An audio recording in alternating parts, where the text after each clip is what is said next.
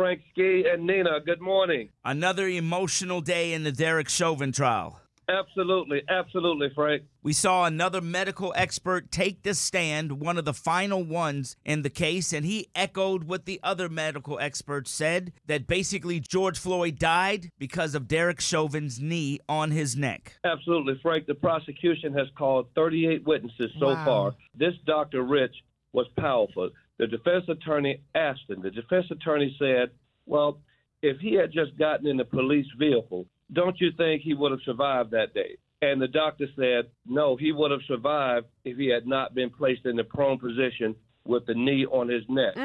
Let's take a listen to that doctor's testimony. If um, Mr. Floyd had simply gotten in the back seat of the squad car, do you think that he would have survived? Had he not been restrained in the way in which he was, I think he would have survived that day. It does not get any more powerful than that. All the doctors are basically saying the same thing. Yes, you've got five doctors that actually have testified to the same analysis versus one doctor who had a whole different opinion. And that's how experts operate. But I can tell you in this case, these five doctors that had the same testimony, it is extremely overwhelming evidence against Derek Chauvin.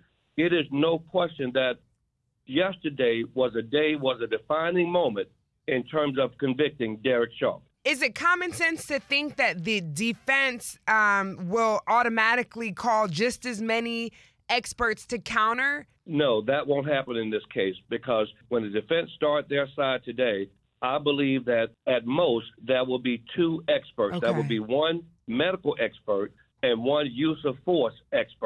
I Okay. think that is all you're going to get from the defense. And last but not least, we have to ask is Derek Chauvin going to testify in his defense? I would say no because there's nothing that Derek Chauvin can add to help his case. Do you think that the defense will try to put in some doubt into the minds of the jurors? Yes, that is the whole purpose of a defense attorney. Now, whether he's able to succeed in putting doubt, I highly doubt that that's going to happen. George Floyd's brother took the stand yesterday as well. That spark of life came from 1985 Minnesota Supreme Court ruling that allows that. The purpose of that witness is to tell the jury to humanize the, the deceased in the case and to tell the jury about what type of person the decedent was, how good of a person it was. You're not allowed to do that if it's going to inflame the jury eh, or get compassion from the jury. That is illegal. But it is perfectly okay for a witness to say, This was my brother.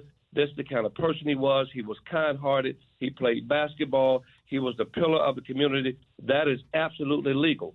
And that's called victim impact in Georgia. So the judge has basically told them by Thursday this should be over. That is correct. But the judge does not want to do closing arguments on Friday. He's going to wait till Monday to give the defense attorneys more time to prepare for closing arguments. And that is a great thing. Jackie, I haven't asked you this, but what do you think about the judge so far? One thing about Judge Cahill, you could not ask for a better judge because he's a former prosecutor and a former defense attorney. You can't ask for a more complete judge in a situation like this. Now, he also asked the jurors to make sure they understand they'll be sequestered in a hotel for the duration of the deliberations. What does that mean for people that don't know? Sequestration means that while the jury is deliberating, the jurors are going to be kept in a hotel room so they would have no outside influence as it relates to the public. They can't watch television, they can't read newspapers, they can't see anything that's related to this case because the purpose of sequestration is to make sure that a jury totally focus on a verdict of guilty or not guilty and not have any other influences. So they, they cannot go home, they cannot go to work, they are completely sequestered. Jackie, do they even have their cell phones? No, no, Wow. not at all, because they can't have any outside influence. All cell phones are taken, and they cannot have any way of communicating with anyone while they're doing their deliberations. It is very taxing on a jury, but remember, giving a defendant a fair trial is more important Absolutely. than, than it, the taxing that it takes on the jury. And while we've got you, Jackie, um, I can't help but to ask your thoughts and opinions professionally about the other shooting of Daunte Wright, killed in Minnesota by Officer Kim Potter during the routine traffic stop when she accidentally or Quote, mis- unquote.